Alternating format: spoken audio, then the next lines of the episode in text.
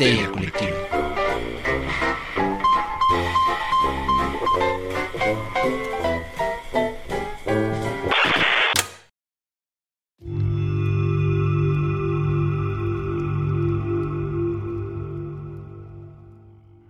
Solo yo puedo bailar, chicos. Esto es Histeria Colectiva, el programa donde Fernando Santamaría, el Dr. Braham y Ricardo Medina se sientan alrededor del círculo de invocación para abrir la caja de Pandora y volarse la tapa de los sesos platicando sobre ficción, magia, ocultismo, casos supernaturales y todo lo que tenga que ver con la cultura del horror. No muevan los controles de su dispositivo, no, no, todo está bien. Ahora nosotros tenemos el control y les vamos a llevar todo el terror a sus oídos. Yo soy Fernando Santamaría, saludándolos desde una planicie lejana, oculta, extraña. Eh, no intenten encontrarnos porque no sabrán dónde estamos, pero vivimos en sus oscuros corazones. Y si estás oyendo esta transmisión en una banda en radio que no debería de existir, ten miedo, ten mucho miedo en este momento. Quiero presentarles a los locutores que me acompañan en este momento. El hombre, el mito, la leyenda se manifiesta en el primer micrófono. El doctor Braham. Doctor, ¿cómo está? Hola, ¿qué tal? Aquí feliz de estar con ustedes. Estamos de manteles largos en este día. Es una ocasión especial y pues vamos a tener un tema especial. Es correcto, porque además habrá notado cambios y hablaremos en un momento más de eso. Pero en el siguiente micrófono, condensándose entre circuitos y entre una risa macabra y pelos, muchos pelos, amigos. Ricardo Medina, Ricardo, ¿cómo estás? Muy bien. Había una cita que dice, ojalá vivan 100 años y la última Ajá. voz que escuchen sea la mía. Lo dijo Sinatra. Y yo se lo repito a ustedes, ojalá. Ojalá que mi voz sea lo último que escuchen, no es cierto, es una bromita. Pero muy bien, muy emocionado, muy feliz, porque hemos cumplido muchas metas y esta sin duda es una muy especial y me da mucho gusto estar con ustedes hoy aquí, aunque sea a distancia a través del Vortex, no tan Vortex porque pues, pero aquí estamos, muy, muy, muy contento. ¿Te estás comparando con el mejor amigo de José José? ¿De quién? ¿Te estás comparando con el mejor amigo de José José? ¿De quién? Dicho eso, eh, doctor, doctor, doctor, ¿qué hay en la caja de Pandora? Abres la caja de Pandora en este día y entre música medieval, gustos renacentistas, galerías de arte impresionantes y el Duomo de Florencia tocando la campana llamando a misa. Ah, Se manifiesta toda la familia Medici bailando conga.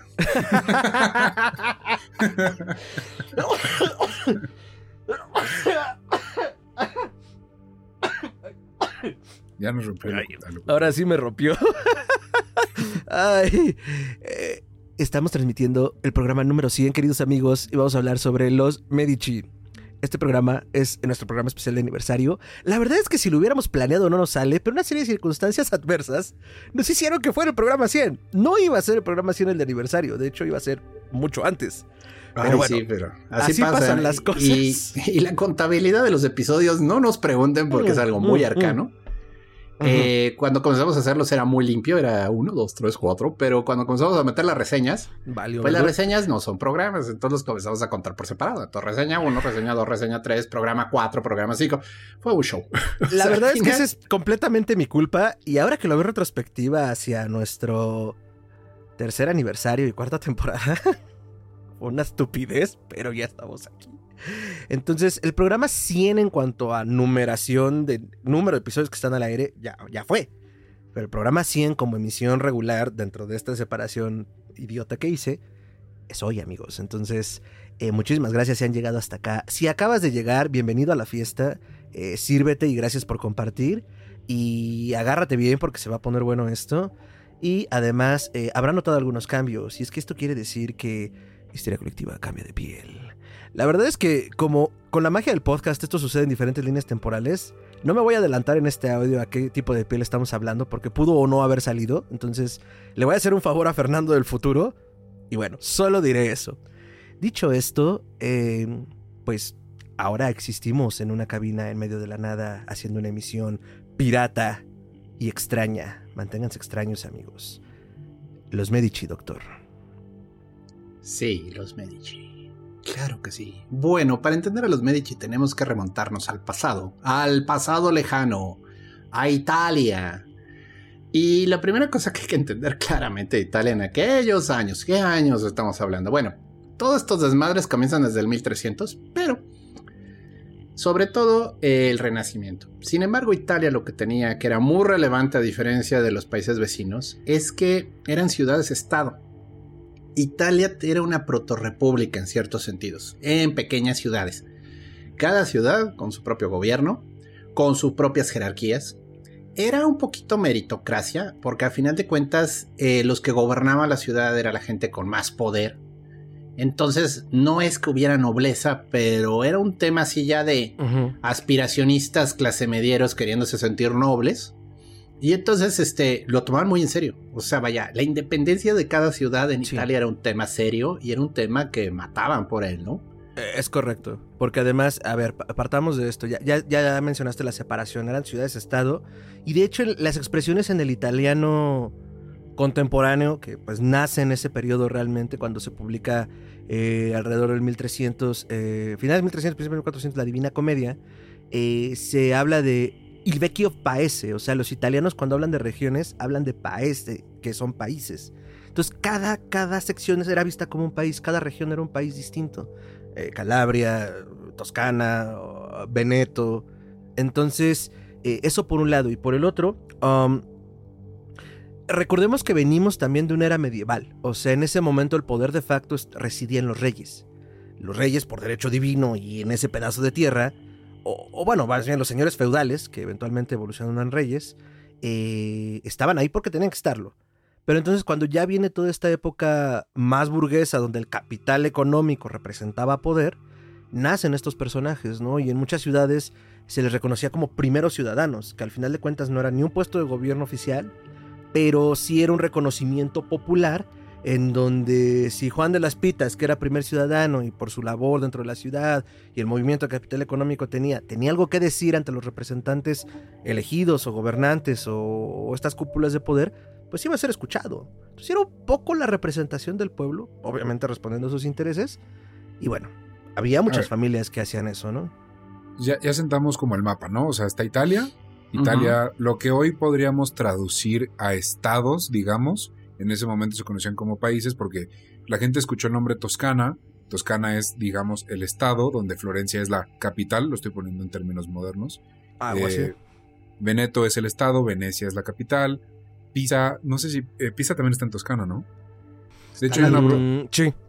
hay una bronca muy grande histórica entre Pisa y Florencia por justamente la ahora sí que el, derecho a llamarse la capital de Toscana, Lazio, Roma. Entonces, existe este, este escenario de Italia medieval pre-renacentista. ¿Y los Medici cómo empiezan, güey? Porque a mí esa ha sido siempre mi pregunta. Digo, entiendo que.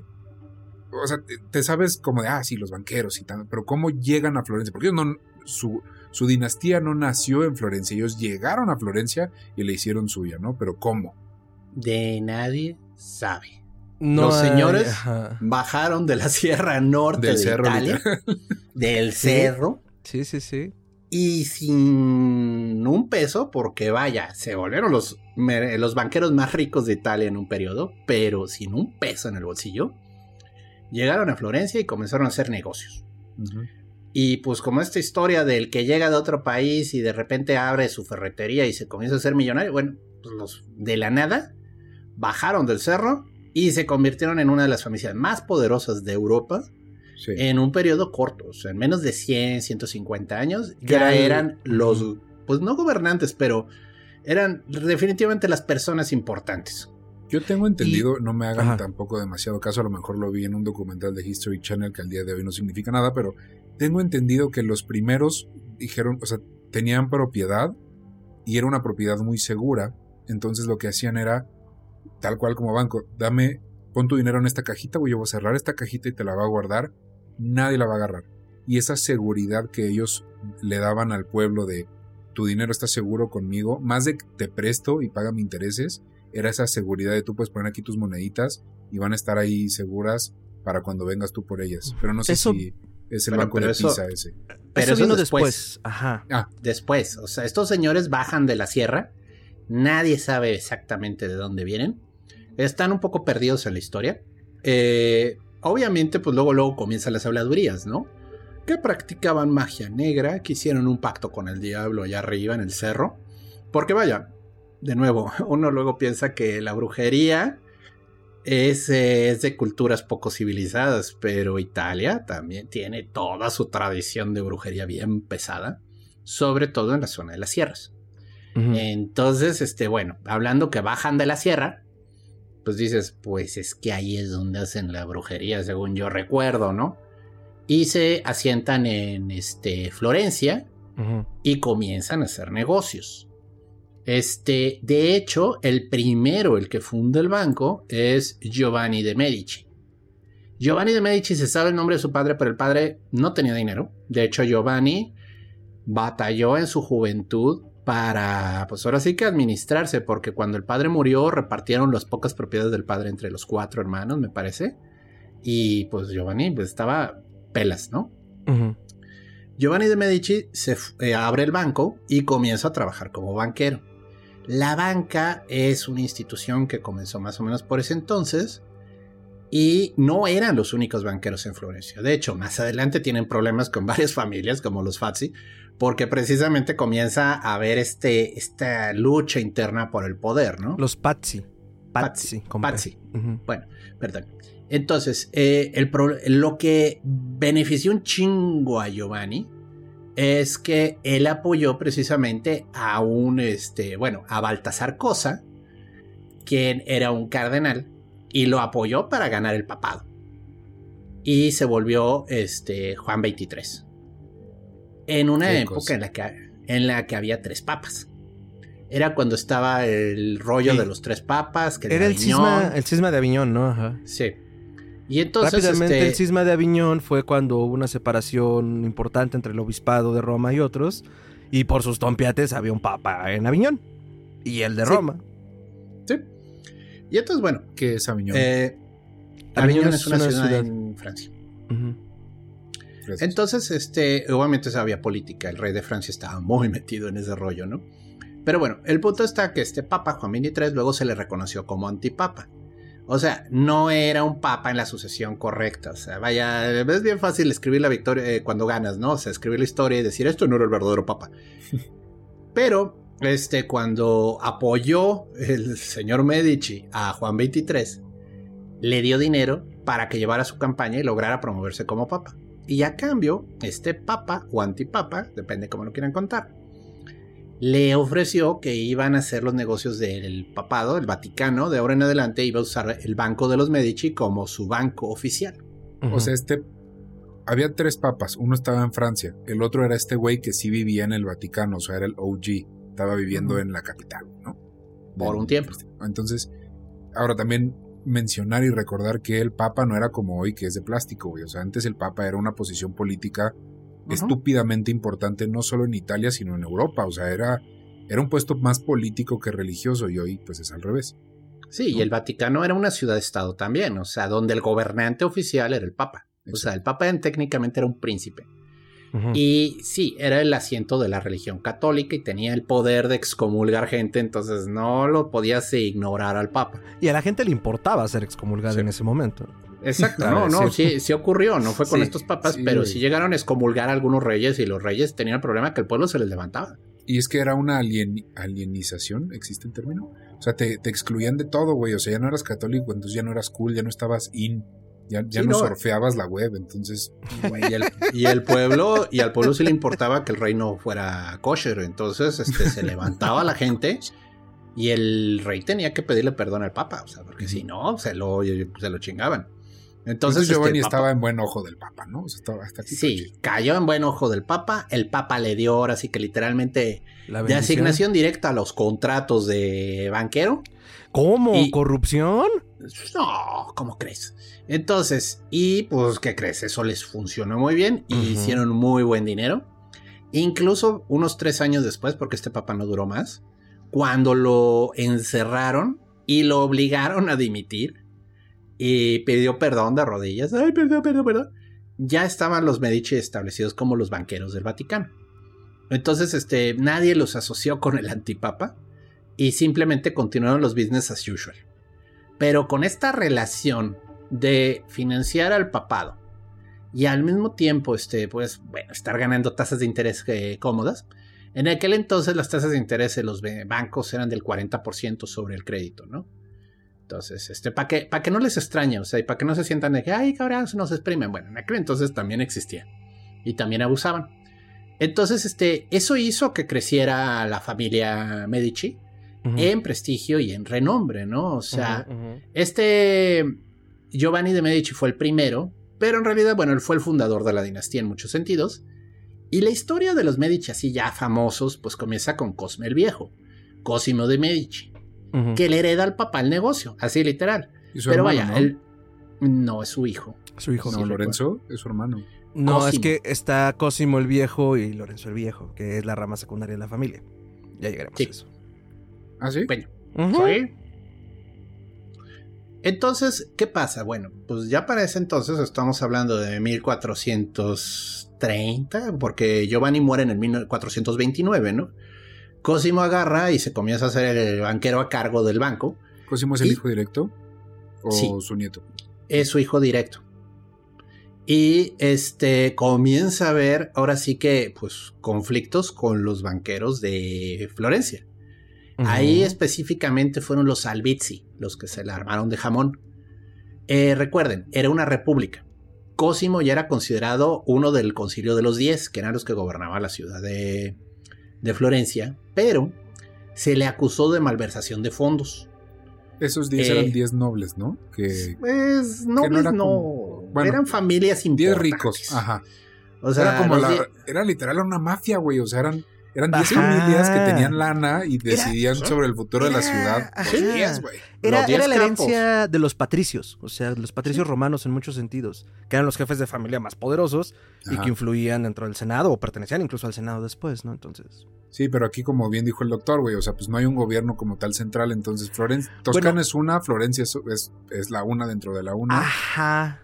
Y nosotros vamos, como tenemos la lana y los negocios y de nosotros depende la región, pues nos la pelan, güey, vamos a decir. Es correcto. Pero entre ellos, güey, eran unos ojetes y se odiaban todos a todos.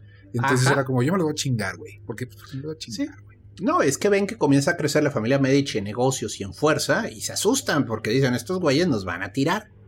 Entonces los Albizzi estaban todavía en el concilio de los Diez, acusan a Cosimo de malversación, puede que haya sido cierto, lo encierran incluso en el Palacio Vezio, el Palacio Viejo, que curiosamente luego fue el Palacio de los Medici, lo cual es una ironía muy grande, que era donde, pues bueno, se reunía el concilio, el concilio. De hecho, actualmente creo que es el ayuntamiento en Florencia, ¿no? Es que ahí te va, en Florencia, o sea, aunque existían estos consejos de los diez, sí había un gobernante de facto, pero es que pesaban estos diez, que era el, el golf, golfaloniere. Entonces, él sí dirigía de uno u otro modo la ciudad y había un consejo. Por eso en el Palazzo Vecchio existe un salón que se llama el Salón de los 500 que eran 500, 500 personas que se supone que equilibraban el poder, pero pesaba más el Consejo de los 10. Por eso eventualmente cuando Florencia se convierte, Toscana se convierte en un ducado y Florencia se convierte en su capital, ahora sí con una superestructura que se basa en Florencia en términos políticos, el Palazzo Vecchio en principio funciona como residencia de los Medici y luego se mudan a uno más grande que se llama el Palazzo Pitti que pertenecía a la familia Pitti, que era una de las 10 cuando empezaba el poder de los Medici. Se empezaron a comer todo, o sea, eran el Disney del Renacimiento. Sí, o sea, fue un... ¿Mm? Algo muy chingón que quiero yo recalcar en este punto es que si ya llegaste a este punto y estás diciendo, no mames, qué chingón, tú puedes ir a todos estos lugares hoy. Los han mantenido vivos y al 100, güey. Están preciosos. Y eso, es de reconocerse muy, muy heavy, güey es también mérito de la misma familia Medici, ¿eh? O sea, digo, ya mucho, mucho, mucho tiempo más adelante. Este, no me acuerdo, fue una de las eh, herederas finales. Le donó todo el patrimonio artístico de los Medici a la ciudad. Pero lo hizo de tal modo que la ciudad quedaba obligada a preservarlo, a cuidarlo y no venderlo. sí, o sea, quedó muy estipulado cómo se iba a administrar eso. Y pues, pues sí, o sea, y está interesante porque esto fue, digo, nos estamos adelantando un poco, pero fue a principios de 1800. El último heredero vivo directo de los Medici todavía vive. Ya no ostenta nada, pero incluso él, digo, me parece interesante pensando en cómo la familia busca resguardar todo este patrimonio que ayudaron a generar, porque eso, eso sí hay que reconocérselos. Pero los Medici como tal sí se sienten un poco parias. De hecho, el último heredero no tiene hijos, ya es un hombre muy mayor. Dice, ¿Ah, güey, ya, se tiene que acabar, sí ya se tiene que acabar, ya no tenemos que existir. Pero No bueno, sabía eso, güey. regresando al 1400. Regresando en 1433, los Albizzi le hacen el auditoria sorpresa a Cosimo, lo acusan de malversación, lo encierran en el Palacio Vezio y de milagro no lo ejecutan. Ahí le ayudó sus contactos en el Vaticano y sus contactos con nobles, porque también le, le habían prestado a varios reyes de diferentes países. Y entonces lo exilian. El exilio era algo muy común en Italia. Dante fue exiliado. O sea, era muy normal que por diferencias políticas te corrían de la ciudad. Pero aquí hay que Pero era como el destino amable, güey. ¿no? Sí, Sí, Era no. eso que mataban. Pero hay que entender no. que el peso era dejar tu ciudad. Dante Esta Alighieri gente- lo refleja muy cabrón. O sea, él, él muere lejos de Florencia y le duele. Es que esta gente, eh, la ciudad era todo para ellos. Y el irte a otra ciudad, aunque fuera Siena, aunque fuera Padua, era irte a otro, otro estado, a otro país, a, otra, otro continente casi. O sea, entonces era dejar fuera tu ciudad, tu amados edificios, tu amado Duomo.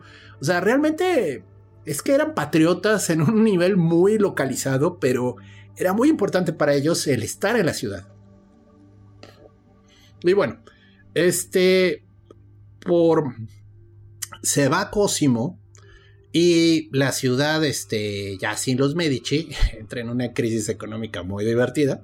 Literalmente se los lleva a la chingada, no hay otra manera de decirlo. Y entonces es tal el problema de dinero en la ciudad que recuperan el poder facciones amigables hacia los Medici y los llaman de vuelta. Y les dicen, güey, regresa, Ahora, te quiero- necesitamos. Quiero dar un poquito de contexto a eso porque hay de trasfondo algo muy importante que incluso han rescatado juegos como Assassin's Creed. De ahí a lo mejor muchos ubicarán a la familia. Muchos otros pues, son unos tetazos seguro por otras cosas. El punto es, la familia de los Pazzi, antes de que los Medici se encumbraran el poder, era la familia más poderosa.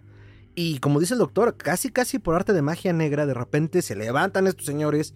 Los dos orígenes que hay disputándose y ninguno de los dos es muy seguro es que o eran boticarios o eran banqueros, ¿no? Es muy, probable lo primero, pero tampoco tiene sentido porque como dice el doctor, a ver, el, el tatara tatarabuelo de Lorenzo era un hombre de, de campo, no había realmente como de dónde.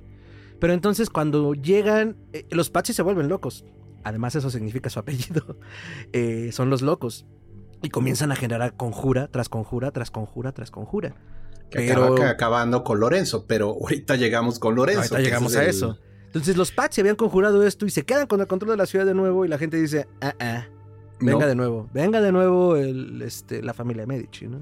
Y entonces regresan los. Pero estos son los Albizzi, son los primeros enemigos políticos de Ah, Medici y luego llegan los Pazzi con Lorenzo. Ah, Eran también banqueros. Ajá. No, es que esto fue un desmadre de un literal, este, de tomar agresivamente los negocios de banco de los demás. O sea, entonces eh, regresa Cosme en 1464, solo está un año de exilio. Y llega ya con una idea distinta de lo que es ser este famoso y mi Cosimo. Cos- Cosimo o Cosme es lo mismo. Ah, Es como decir Pietro y Pedro. O sea, al Ah. final son versiones del nombre, ¿no? ok. Eh, Cosme regresa y dice a la chingada. Vamos a presumir el dinero. Y entonces es cuando se convierte en el patrocinador del arte. Comienza a llenar Florencia de bronces, de esculturas, de murales.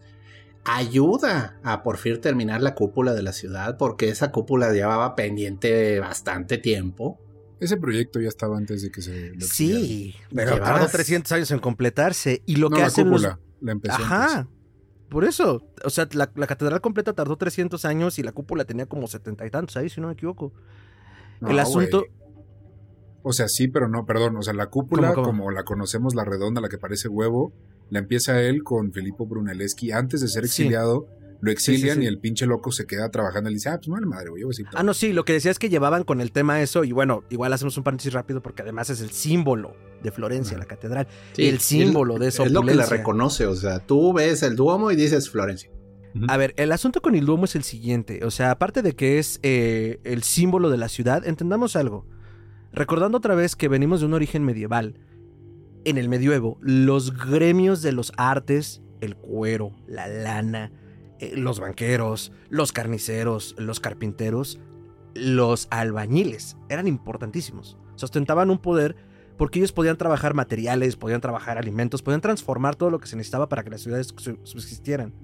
Entonces, lo que se hace en Florencia es que cada uno de los gremios aporta para la catedral, siendo el símbolo de esta. Y, y- y la catedral, o sea, el espacio data desde que era un emplazamiento romano. Entonces se fue construyendo encima, se hizo una pequeña capilla medieval, luego se derrumbó y se comenzó a levantar este superproyecto. Entonces también durante mucho tiempo, ahora si lo buscamos en internet y seguro lo aventaremos a las notas, está recubierta de mármol, de mármol de todos sabores y colores de todas las regiones de Italia. Marnol. Pero, pero todo esto fue un proyecto. Incluso si han tenido la oportunidad ya sea de verlo, de viajar o, o de estudiarlo, eh, muchas catedrales y muchas iglesias en diferentes regiones de Europa no tienen revestimientos. Hay unas que se quedaron sin él porque era muy costoso. Los Medici lograron hacerlo a través de todas estas estructuras de poder. Y el asunto de la cúpula es que era un problema arquitectónico que nadie había podido resolver. No sabían qué forma tenían que darle para hacer una cúpula tan grande sin que se colapsara sobre sí misma. Entonces llega Filippo Brunelleschi, eh, el arquitecto de la cúpula, y la leyenda cuenta, según yo esto está ya en un nivel de leyenda, que cuando están como haciendo el concurso para ver quién lo resuelve, pues participan todos los arquitectos prominentes de la ciudad, y Brunelleschi de repente llega con los patrocinadores, con los que están administrando todo este asunto, y le dicen, ya lo resolví. Y es como, a ver papito, ¿cómo lo resolviste? Y agarra un huevo, lo estrella, y y, pues, queda la mitad del huevo y se sostiene por sí solo. Es como, Eso yo lo había oído Ah. con Colón. ah, no sé. yo ¿Cristóbal? lo he oído con Brunelleschi. Sí, Cristóbal Colón. Con el genocidio. Este, yo me la sé con Brunelleschi. Yo también me incluso la sabía con me acuerdo hasta de justo de una representación ojete de History Channel donde está haciendo el experimento, ¿no? Entonces, así es como la levanta y tarda un rato. Y tienes razón, Rich, es durante el periodo del exilio que ese güey es como, ah, pues sí, los patrones no están, pero hay que terminar la obra, Ajá. entonces vamos a darlo duro y macizo, pásate la fresca y las tortillas. Entonces, mm, pues sí, o sea, es, es importante y además este proyecto, ahorita dije 300 años, pero ahorita les digo bien el dato. No, güey, más. Más, más, más, más, tardó más en construirse. De 1226 a 1418, Sí, 200 años. 200 y pico de años. Sí, o ¿no? sea, Entonces, muchas generaciones construyendo esa mamada, güey. Y para que hoy en día la tengas ahí y digas, ah, está padre. Y de hecho la cúpula se terminó en 1471 y la fachada como tal, que justo lo que les decía es de lo más costoso, entre 1876 y 1887. O sea, estamos hablando de un proyecto de 600 Siglos. años. No, y ya 1471 ya es Lorenzo. O sea, ya es Lorenzo. eso también hay que irlo viendo. O sea, Ahorita esta es toda una sucesión de patriarcas, ¿no? Sí, sí, sí. Y bueno, regresando a Cosimo. Regresa y le inyecta lana, güey. sí, le inyecta lana a lo estúpido. Y se encarga de joderse los servicios. Y ahora sí que venganza florentina, ¿no? Y muere en 1464 Cosme de Gota. Gota era una enfermedad que daba por el exceso de ácido úrico. Se te forman cristales este, en la sangre y es muy doloroso para las articulaciones, sobre todo el pie se te hincha. Era una enfermedad de ricos, porque sobre todo esto produ- se producía por exceso de comer carne, exceso de beber vino, que vaya, eso eran lujos que se podían dar los nobles, ¿no? Cosme muere de gota y es interesante, porque el hijo de Cosme fue Piero, Pedro, que se ganó el apodo de Il Gotoso. Lo que pasa es que Pedro desde joven tuvo gota, o sea, entonces el papá Ah. muere de gota y el hijo sufrió gota toda la pinche vida. O sea, era Ujú. pedote, pues. Era Sí. pedote y, y bueno, Hedonista. tener gota te detenía mucho tu movimiento, o sea, no podías caminar, te dolía el pie. Entonces, Las articulaciones. este, pues, a menos que te llevaran en litera, lo cual no creo que pasara, este, pues el señor no salía de su casa. Ahora, perdón, nada regresando tantito a la muerte de Cosme. Cuando muere Cosme, para además afianzar el poder, lo nombran padre de la patria. Y es padre de la patria, a la fecha se le considera padre de la patria florentina. Y de hecho hay una- un retrato que le hace Botticelli, que, bueno, no es un autorretrato de Botticelli donde tiene una moneda de oro y al centro de la moneda es Cosme el Viejo de perfil y dice Pater Patria. O sea, Ah, también hay que. se encumbró. hay- a lo mejor hay que hacer esa aclaración: que estos ojetes, o sea, güey, financiaron a todos los más grandes artistas que han existido en este planeta, güey. O sea, no habría Miguel Ángel, no habría las tortugas ninja, güey, si no fuera por esta familia que les dio lana y los mantuvo tantos años, permitiéndolos hacer su trabajo de genios. ¿no? Y de hecho el Sí. propio Cosme fue el que financió las traducciones de los diálogos, la traducción del Corpus Hermeticum, que pausó la traducción de los diálogos para que tradujeran el Corpus Hermeticum y el Picatrix, y eso al final se depositó en la Biblioteca Laurenciana, que es una de Ahora. las bibliotecas más importantes del mundo renacentista. ¿Mande? Libros de magia. Ah, Libros de magia y de esoterismo. Este, ahora, eh, bueno, esto es mucho, mucho, mucho más adelante, pero eh, Clemente VII, que es un Medici también, papa, Papa. dijo de Cosme que en todos los sentidos se podía decir que era el rey de Florencia en su vida. Lo cual era muy irónico porque Florencia era una república, entonces había como una jiribilla muy interesante del Papa diciendo eso de su ancestro, ¿no? Sí, y Clemente VII empezó la edificación de la Basílica de San Pedro y fue el que empezó a vender las pinches indulgencias para ganarte un lugar en el cielo. Si Ah, le es sabían que- al Ah, dinero, no le sabían al dinero, güey. y- y es, el que, es el que se ganó la reforma protestante, nomás por payaso. no o sea. mames, güey. Sí, era- Bueno, creo, que, digo, creo que de- el cardenal dime. era Juliano de Medicis, era el cardenal. Sí, ¿no? Giuliano. Y O se sea, vaya, deseo de dinero sí había. Pero el punto es, entonces, lo sucede Il Gotoso, el cual, pues, obviamente, debido a su enfermedad, el pobre no salía de su casa, pero es el que llevó a la familia al clímax de dinero. O sea, vaya, Cosimo gastó como estúpido en el arte, pero todavía había dinero en la familia. Y Piero, sin pena ni gloria, porque no tiene ese nivel de destacar como otros, eh, mantuvo la fortuna familiar y la hizo crecer a un nivel que eh, precisamente eh, sobrevivió una conjura de los banqueros Pazzi que quieren matarlo. O sea, ah, no, perdón, el que quieren matar en plena misa es a Lorenzo, A pero Ah. el papá de Lorenzo es este Piero, quien muere. O sea, Sí. lo hizo bien. Vivió poco, Pues, pero lo hizo bien. Resistió. Resistió Lo hizo bien, y hasta la creció tantito. Pero era una Sí. crítica que le hacen los propios historiadores y creo que hay registros de Cosme el Viejo diciéndolo. Todo lo que yo quise que fuera mi hijo no lo fue. O sea, ahora sí que padre rico, hijo rico, padre que produce, hijo que derrocha. Se lo gasta. Y eso Sí. Cosme lo tenía muy claro. Pero, pero, Pedro tuvo Y- dos hijos, Sí. Juliano Y Lorenzo. Y uno es el increíble Lorenzo, que El se magnífico. llevó el nada humilde apodo de Il Magnífico. Y, esto pasa porque Cosme lo educa. Cosme se Mm. dedica a su formación. Entonces todo lo que no fue Pedro, Ah, lo fue Lorenzo. y a, sí. a Cosme o Cosimo lo llaman Cosme el Viejo porque vivió un chingo, güey. Vivió hasta creo que los 45 años de edad, güey, que era un... Que era un chingo. No, Ajá. No, fue más Cosimo, viejo. el- Cosimo, Cosimo el Viejo nació en 1389 y murió en 1464. La Ujú. verga. Eso lo vuelve un anciano de 75 años. Para estándares Un- medievales, el Una güey momia, güey. ese güey, Venerable sí. anciano. era, era pinche Munra, o sea. Sí, güey, o sea, por eso es Cosimo el Viejo. Y alcanza a educar al nieto porque pues el hijo estaba pues todo pobrecillo.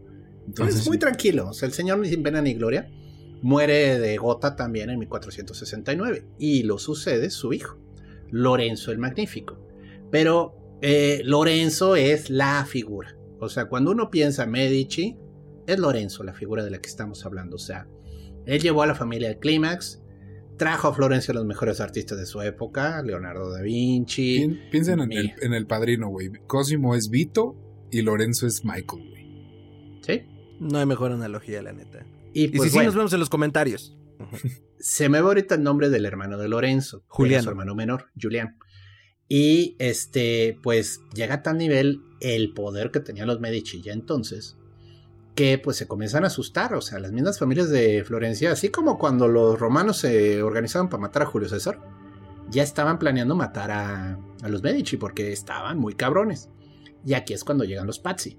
Los Pazzi eran banqueros y eran precisamente de los banqueros pesados de Florencia y se conjuran entre ellos con varias familias de Florencia para asesinar a Lorenzo y a su hermano Juliano en plena misa en 1478. Y en misa de Domingo de Ramos, si no me equivoco. Sí, es un Ay, evento no. religioso así grande. Es en Semana Santa, Sí. pero no me acuerdo bien. Si es Es en Viernes, Santa María del Fiore, o sea, en la, en, la, en la gran catedral de Florencia. en el Y hay un chingo de gente. Pero un chingo de gente, güey.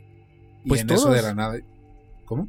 Todos, digo. Ajá. Sí, literal, güey. Todo Florencia se vació y todos se, se juntaron en ese espacio y mandaron gente a cuchillarlos, güey. Pinches vatos Sí. cobardes. Entonces, en el momento en el que estaba el sacerdote, dice la leyenda, levantando la hostia, que bueno, para quien no es cristiano o católico, en ese momento todo el mundo se debe hincar. O sea, vaya, así va el ritual, ¿no?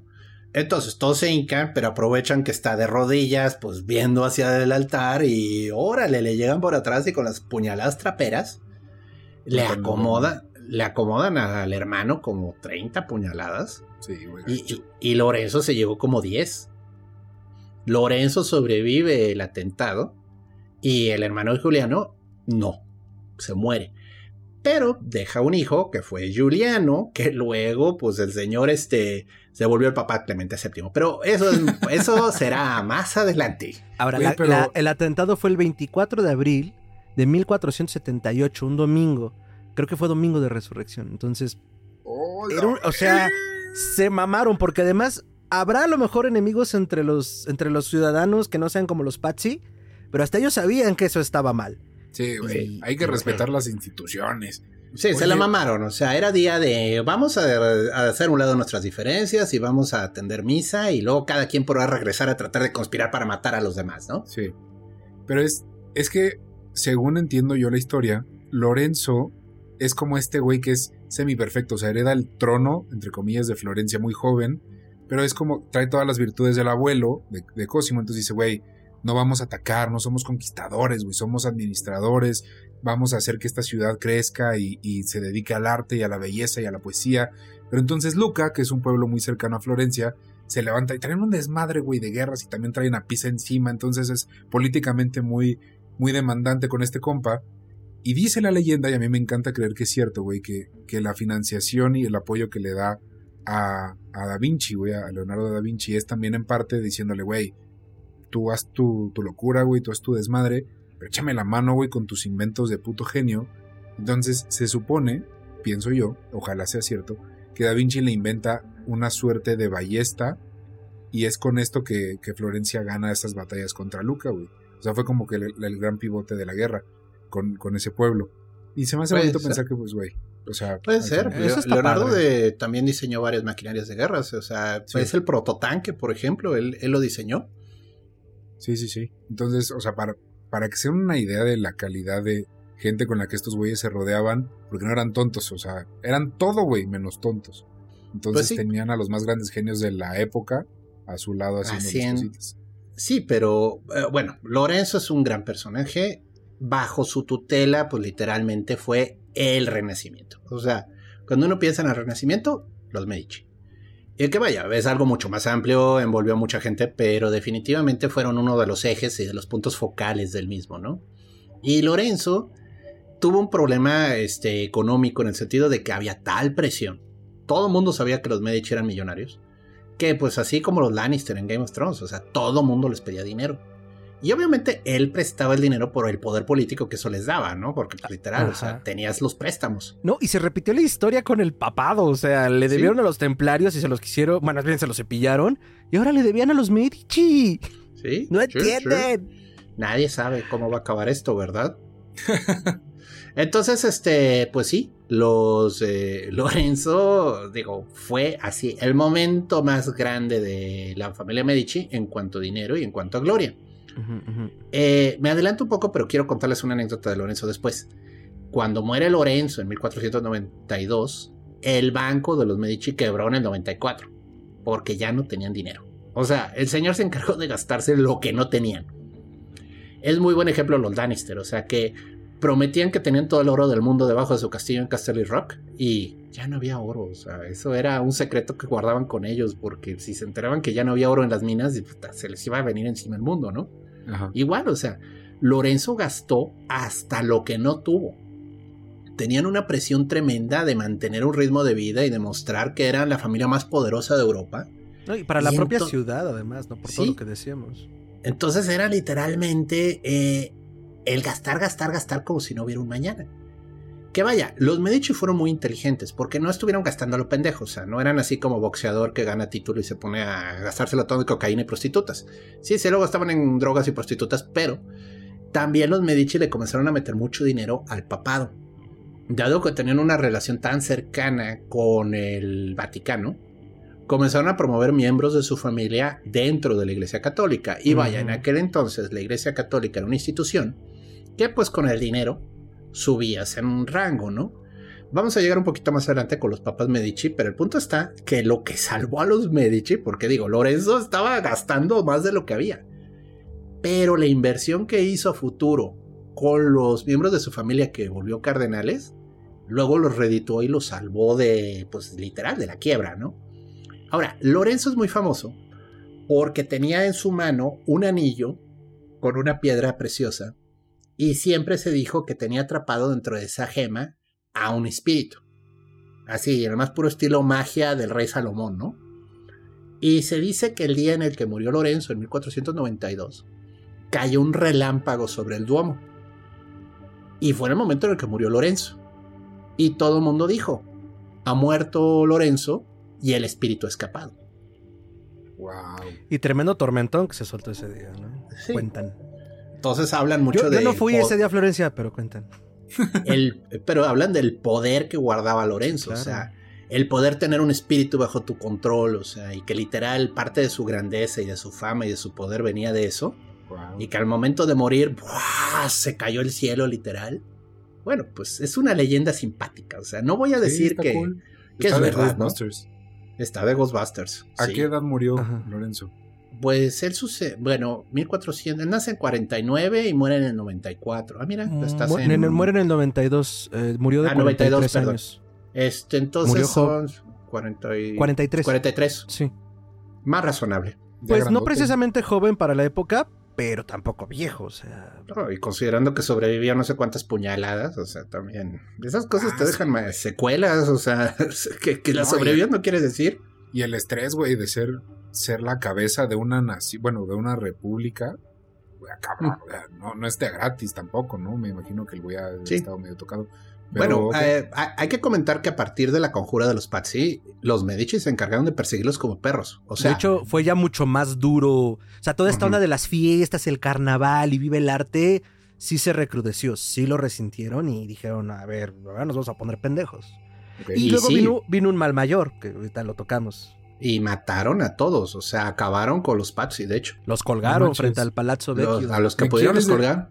¿Me quieres decir que Gianpaolo Pazzini, exjugador de la Ah, no sé, Fiorentina, no, no es sé. descendiente de los No Pazzi? sé. Pero Rinaldi Pazzi, que sale en Hannibal, como el detective que está persiguiendo a Lecter, en la ficción de, de- de Thomas Harris, sí es heredero directo de los Pazzi. Y de hecho, en la Oh. película, spoiler alert, eh, cu- cuando Lecter se da cuenta que ya descubrió quién es y lo está persiguiendo, lo mata y lo cuelga frente al Palazzo Vecchio igual que a sus antepasados y se lo dice. Mira qué chistoso morir como sus antepasados y lo cuelga con sus tripas. Holy Jesus. No me los monetices, YouTube. sí. Buen Wow. detalle. Bueno. Buen detalle. Ahora, entonces, eh, pues muere, muere Lorenzo, el magnífico, y lo sucede su hijo Piero, el cual se le llamó el desafortunado. Sí, Pedro el desafortunado. Porque el pobrecito, pues le tocó que en 1494 le quiebra, se quiebra el banco. Y pues es, la, es una guerra en Italia en la que los franceses invaden Italia porque querían reclamar Nápoles. Y literalmente aplastan eh, Florencia. No, Y no la Piero- aplastan, Ger, la Mm. rodean. Pero Bueno, la la rodean ro- por un acto del pueblo. Pedro, Pedro el desafortunado, o sea, todo lo que todo lo que el padre de Lorenzo y abuelo de Pedro pues no fue precisamente, pero fue un hombre que resistió. Y todo lo que realmente fue Lorenzo, nada de eso era Pedro. O sea, Pedro era torpe, Pedro no tenía iniciativa, Pedro no era listo. Entonces, cuando quieren marchar sobre Florencia, pues eso obviamente para el pueblo florentino iba a ser una afrenta. Y lo que hace el, párroco en turno eh, de la Catedral del Domo les dice, sí, pueden marchar sobre Florencia y tocar sus trompetas. Y yo voy a tocar las campanas. Entonces le está diciendo que se va a revelar la ciudad si cruzan. Y se lo piensan mejor y, y rodean la ciudad. Y además era un momento muy difícil para Florencia, no solo por la muerte de sus dirigentes de facto. Había entrado al poder el poder fáctico también de la iglesia a través del fraile dominico Fray Girolamo de Savonarola. Ese Oh, cabrón llegó perra, como con sus detente a soltar moral por aquí y por allá. Y la gente sí estaba en un ánimo de decir, ay, güey, es que fue como una época post-hippie. Ah, ya tuvimos orgías, ya bebimos un chingo. Ahora es tiempo del arrepentimiento y el perdón. Y grandes artistas incluso quemaron sus obras. Fue cuando sí, la, se. la hoguera de las vanidades. de La hecho, famosísima hoguera de las, de las vanidades. Y ahí se quemaron obras que pues perdimos en la historia, ¿no? Nunca Botticelli quemó sus se cuadros ahí. No sabemos. Y tenemos, tenemos pinturas de la hoguera, ¿no? Entonces sí pasó y sucedió en el mismo lugar donde quisieron quemar a Galileo, pero esa es otra historia. Bueno, este, entonces, entonces- bueno, Florencia estaba muy débil también. Y Piero, el punto está que literal le estaba entregando la ciudad a los eh, franceses. O sea, Perdón, dato curioso, quien le da los santos óleos a Lorenzo es Fra Girolamo de Savonarola. mm, ok, Como en un cruce de lances. Los santos óleos, este... Cuando ya estás muriendo. Ajá, Ah. cuando ya estás muri- muriendo y te tienen que dar la bendición, No es santa eso lo hizo unción. Fra Girolamo. Entonces, como rivales, hasta cierto punto La se extrema unción respetaban. se le llama. Extrema unción. Gracias. Ok, ya, ya, Sí. Ahora Entonces, sí, bueno. perdón, doctor. Piero, pues entonces, ya no tiene dinero de los Medici porque truena el banco. Le comete decisiones muy desafortunadas para la defensa de Florencia y pues se gana que lo corran. El pueblo corre a, lo- a Piero y a su familia. Así, literal, no los queremos ver. Otra y vez. pues- Ay, no. Sí, Here no we go pasa. again. Pues here we go again. Y entonces, pues los pobres, eh, pobre Piero, pues anduvo peregrinando por diferentes ciudades, estado y por eh, países de Europa. Y al final murió ahogado. Tuvo un accidente y se ahogó. Y ahí, literal, o sea, eh, hubiera sido el final de los Medici, de no ser por los cardenales, que son los que ahora llegan a hacerle el paro a la familia, ¿no? Y Que que, son- perdón, también parten de la rama secundaria, ¿no? Porque esto estamos hablando de la rama principal de Cosme el Viejo, pero Cosme tenía un hermano que era Lorenzo el Viejo. Entonces era una rama No, ni tan viejo. secundario, por decirlo de una forma, que pues tenía sus cosas. No era tan rica como la principal, pero existía. No, pero Cosimo era otro. Ajá, o sea, Cosimo tenía un hermano Sí. llamado Lorenzo. Lorenzo el Viejo. y, pero esa no era la tan ra- viejo, güey. Ese güey lo mataron en la guerra, ¿no? Así se le menciona en la historia. No me digas Ah, a mí, dile a los historiadores. Ah, bueno, eh, sí, y ese güey tuvo varios hijos y de hecho, adelantándome tres, cuatro, cinco temporadas más en la serie de televisión que es esto, güey, él, de esa línea salen luego este, María y las de Fran las reinas de Francia, Catalina, ajá, sí. ajá. Catalina. Catalina. Pero sí, sí, sí, Entonces, sí. entonces, aquí estamos hablando de Giovanni de Medici, el cardenal, quien este, se dedicó como pudo, con política y con fuerza de la iglesia, a reconstruir lo que había arruinado Piero. Y eventualmente este señor se vuelve el Papa León X en Ujú. 1513. Y pues eso fue un impulso fuertísimo porque de ahí este, logra crecer este, eh, pues de nuevo la familia Medici. O sea, de hecho, pues, ya estaban en el traste, o sea, y bueno, pues entonces entra a Florencia el ejército papal. Y literal los invaden y los imponen un Medici en el poder. Perdón, ¿Qué ¿cómo hice- dices que se llama el cardenal? Eh, bueno, era eh, Giovanni de Medici. Mm, Luego, ya. luego hay un Giuliano, que ese es otro papa. Ese Pero el punto otro. es que Giovanni de Medici se vuelve Papa León X y con el poder de la iglesia, esto un año antes de ser papa, ¿eh? o sea, todavía era cardenal, cuando les manda el ejército del Vaticano, que pues eran tropas de élite, o sea, aunque no lo quieran creer, esos guardias sí sabían pelear. Todavía eran los, suizos, es- o sí. los estados pontificios, no era el Vaticano, eran los estados pontificios, cabrón, échate, échate ese trompo al uño. Lo único pontificio al día de hoy son mis huevos, güey. Ya después de eso ya no. hay Ay, no mucho. me hagas pensar en tus huevos, por favor, no de nuevo. Por favor, ¿no? eh? Pero bueno, el punto está que entonces, este, ¿cómo toman Florencia? Esto es muy gracioso. Pues invaden la ciudad de al lado, que ahorita se me fue el nombre, la destruyen, Fiesole. mm, no sé, pero es violentísimo, en 1512. Ok. Destruyen la ciudad, matan a todos los hombres, violan a todas las mujeres, a los niños, hasta a los sacerdotes, o sea, What? irónico. Pues era una declaración. Era una declaración. O sea, literal, mira lo que estoy haciendo aquí al ladito. O sea. Tu iglesia o sea, me la pela. Pero eran los estados vaticanos. o Me la autopelo. que- Entonces, literal, así, Springfield, mira lo que acabo de hacer en Shelbyville. O sea, así. qué, qué- qué fino, doctor, hombre de cultura. Y entonces, pues, pues sí, Florencia dijo, Sí. y pues le abrieron, a- le abrieron así, ¡poco! Le abrieron el poder, eh, la puerta les- a los ejércitos, porque No me dijeron, acuerdo de esa pelea. no podemos con este, con eso. Con tanto. No, pues sí, nos va a caer la mega ñoñoñonga. O sea, y entonces, pues, le abren la puerta y entonces imponen en el poder a Pedro, el hijo de Lorenzo el Magnífico. No es Piero, Ah. este es Petrus o Pedro. Pietro, yo creo, ¿no? Es que ahí te pone raro, digo, no, no me Sí. sé cómo las Eh, acepciones. vi eh, vi un, vi una- un cuadro y decía Petrus. O sea, este es hijo de Lorenzo el Magnífico también. No es el pobre Piero que se ahogó. De hecho, Maquiavelo le dedica el príncipe a este Pedro Medici. ¿No era Lorenzo? No, a Pedro. No juraba que se lo había dedicado a Lorenzo. No, a Pedro. Por eso era el príncipe. Y ahora, lo, lo raro de la historia es que Pedro, pues, bueno, igual, otro No, Medici sin perdón, doctor, sí es a Lorenzo. Ah, pues qué chistoso. Bueno, Sí, ahora sí que sí. mis fuentes me engañaron. Estos bastardos me han engañado. Pero bueno, Pedro no logra mucho en su vida. Es así como de, pues, aquí como que los Medicis o llegan a la grandeza o quedan en la más abyecta mediocridad. Se dice que era homosexual. Entonces, este, no deja hijos. Sí. Y ahí se corta esa línea. Sí, y tienen un pedo. Eh, ahora, el Papa León X, Giovanni de Lorenzo de Medici, que era su nombre completo, Ay, gobierna como príncipe literal el Vaticano y Florencia. O sea, ya se vuelve pues el gobernante de facto de las dos ciudades. Y pues también fue un importante mecena de las artes. O sea, toma pues ahora sí que las aspiraciones familiares y le encarga a Miguel Ángel el diseño de una capilla funeraria para su familia.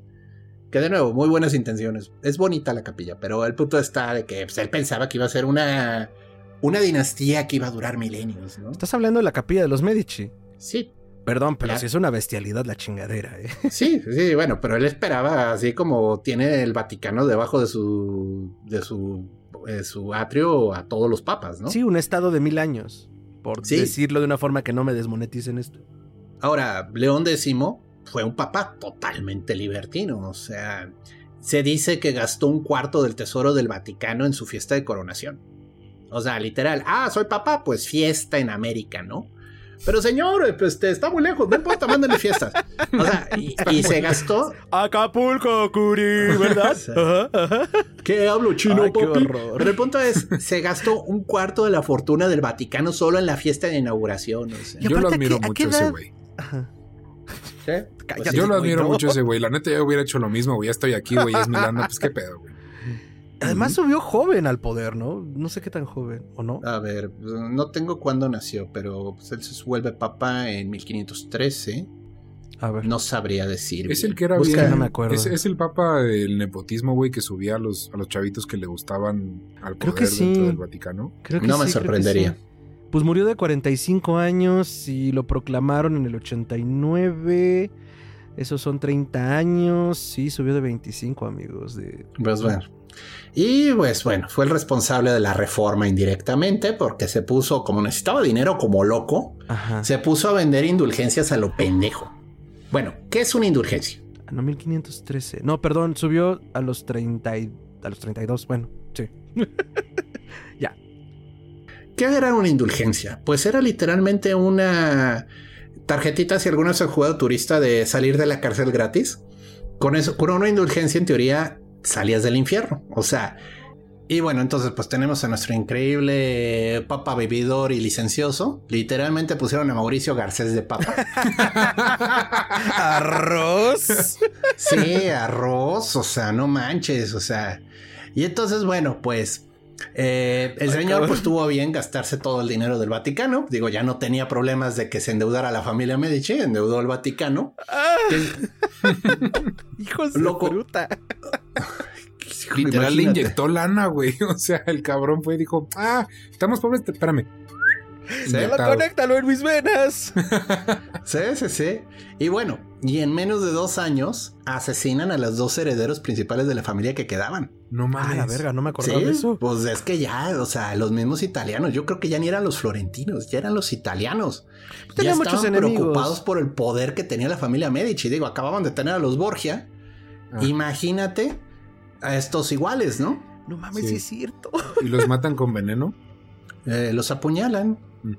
Aunque La- tengan, la aunque tienen confiable. esa, aunque tienen esa fama los italianos en toda Europa de envenenar gente, Cortesía de una de sus reinas, por cierto. les quiero decir que el veneno es caro. Y Ah. realmente nada como la vieja y confiable. una, una, una o dos al corazón. Guárdame Ya. esto hasta diciembre. sí, exacto. Ahí te encargo este fierrito. y, y ya se acabó el problema. Se acababa el problema de una manera súper elegante, ¿no? Entonces, bueno, este, los Medici tenían una crisis seria porque no tenían herederos directos. Había varios bastardos y estos van a comenzar a bailar en el eh, juego. Pero este, en ese momento, León X tenía todo el poder de Roma, todo el poder de Florencia y no había quien sucediera. Mm, Ni quien lo Lo parara cual- tampoco. Pues no, técnicamente no. El señor muere en 1521, año importante, porque pues precisamente es el año de la conquista acá en México Tenochtitlan en ese año. Y pues literal, o sea, el gobierno de España se hace de todo el imperio eh, azteca acá en México. Sí. Y pues España se comienza a convertir en una potencia mundial de miedo, ¿no? Pero bueno, les toma un año, no, les toma más, ¿no? No, bueno, es el año en el que cae. 1521 Ah. es cuando cae. Obviamente no comenzó a fluir el dinero en ese instante, ¿no? O Sí, sea, no es como sí. juego de computadora que cuando vences al enemigo ya se te abren todos los Empieza. recursos, ¿no? Age of Empires versión Medicis. Como Monopoly. No, no, pero de que hoteles, es importante porque Carlos V va a aparecer más adelante. ¿El de los chocolates, Eh, doctor? Chocolate. Sí, el de los chocolates. Excelente. Este, Julio, que era el otro cardenal que estaba ahí en la familia, Lo sucede dos años después, como Clemente VII.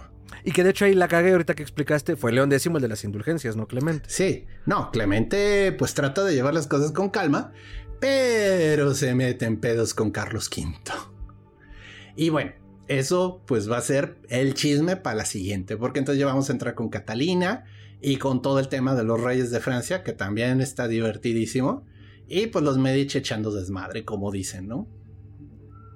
Cualquiera puede cocinar. Sí, y ya vamos a hablar de una extensión de poder cabrona, el ducado de la Toscana, el duque Alejandro de Médicis, que al final, y es que es lo que pasa con España, ¿no? Y con Inglaterra, que pronto en Inglaterra nunca se pone el sol, en el Reino Unido. Ah, la extensión territorial en ese momento, digo, a la fecha lo es, antes era más fácil, pero es poder. Como bien dices, no empieza a fluir la lana, pero güey, ¿ya topaste el terrenazo que me aventé allá, el de la abuela? Es que yo sí la cuidé. Entonces, pues sí, se va a poner interesante las luchas de poder y las luchas intestinas y que también tienen mucho que ver después con el reino de Italia y que al final se conforme como república. Pero ya llegaremos a eso. Por lo pronto, cerramos esta primera parte, amigos. ¡Oh, sí! Va a ser un programa de dos partes. Entonces... Estos locos, locos Medici. no mames, sonó un programa de variedad, gringo. qué Sí. Sí, los Torkelson, los Medicis. Ta ta ta ta ta. Sí, güeyes envenenándose, otros apuñalándose. Si tuviéramos más presupuesto, haríamos eso.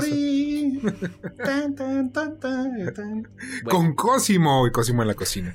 Con María y María en la sala. Y la presentación especial de Pedro el Gotoso. en la, del sillón. Sí, en el sillón con la pierna levantada. Ay, bueno. Eh, Entonces, eh, pues muchísimas gracias si llegaron hasta acá. Nos vemos en la siguiente emisión para más risas con los Medicis. Y doctor Ricardo, audiencia, eh, sus redes. Antes de que nos vayamos, se está olvidando.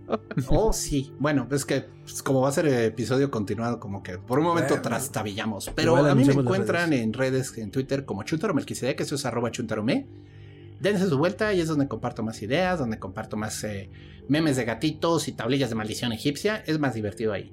Ahora, si eres de la selecta tribu de personajes que prefieren el Facebook, o sea, la abuela y el- la tía, pueden buscarme como Gerardo Braham, es una fanpage. Ahí subimos las invitaciones, los temas que vamos a tratar, las notas del programa y también ahí se puede echar desmadre. Dense su vuelta. Excelso Piña, Ricardo, tus redes. Arroba tiranosaurio Rix con X en Twitter e Instagram. Y estamos como arroba musicrononautas. Eso es música como en música, crono como en cronos y nauta como astronauta en TikTok. Espanto. Yo lo entendería menos, pero la audiencia es la audiencia. Eh, Excelso. Eh, ah, me pueden encontrar como mantra 6 con la tiene doble al final en Twitter y en Instagram. Y ahí estaré colectiva, lo escuchan donde sea que escuchen podcast y donde sea que se mantengan extraños. Puede ser en la carretera, puede ser en el baño, puede ser en un sueño. Pero recuerden que nosotros tenemos el control a partir de ahora. Nos vemos en la siguiente emisión y que pasen un espeluznante día temporal donde estén.